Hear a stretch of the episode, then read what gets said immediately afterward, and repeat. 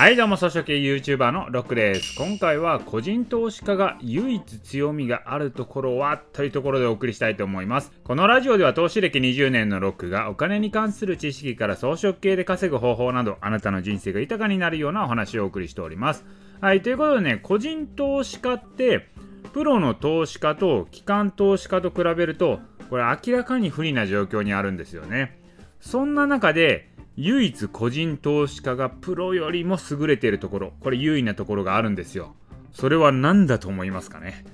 投資情報とかツール関係で見ると投資に関することは大体プロの方が優位なわけですよ。でも個人投資家の方が有利なところがあるんですよね。それは何かというと個人投資家っていうのは投資をしなくてもいいということなんですよ。これね、機関投資家とかファンドみたいなプロの投資家っていうのは、これ資金を寝かすことができないんですよね。これ何かに投資をしとかなきゃいけないんですよ。だから、こう市場がね、リスクが高い時っていうのは、リバランスをして、債券に振ったりとか、あとディフェンシブ銘柄みたいなのあるので、そういうのにシフトしたりするんですよ。でもそれってね、全体がマイナスになるときは、やっぱりマイナスになるわけですよ。まあ、だから、機関投資家やファンドっていうのは下がったとしてもね市場全体が下がったとしてもこうベンチマークより下がらなかったら評価されるわけなんですよ。例えば日経平均が10%下がりました。でもうちのファンドは5%しか下がりませんでしたよっていうとこれ評価されるんですよね。でもね5%下がってますからね。でそれ一方でね個人投資家っていうのはこれねやりたくなかったらやらなくていいんですよ。投資なんかやらなくていいんですよ。だって自分のお金ですからね。市場全体がもうずっと下がってる 10%20% 下がってる時にわざわざ投資しなくていいんですよね。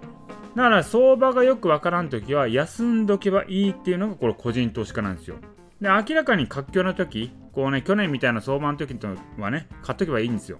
でもこれはプロの投資家にはできない技なんですね。どんだけねやっぱ活況な時じゃないリスクがあるようなムードの時も何回買っとかなきゃいけないんですよね。プロの投資家っていうのは。だからそう考えると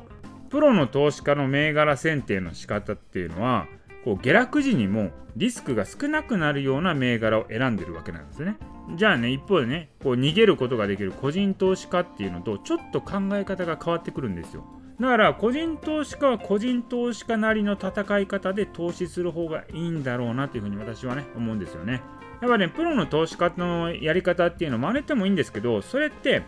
あの逃げるっていう選択肢がない前提の考え方なんですよね。だから逃げるという選択肢を持っている個人投資家はそれなりの戦い方っていうのをね、やった方が効率がいいんじゃないのかなと思います。はい、ということで今回はですね、個人投資家が唯一ね、強みがあるところはというところなんですけれども、まあ、個人投資家が逃げることができるっていうことをね、お伝えいたしました。今回の音声は以上です。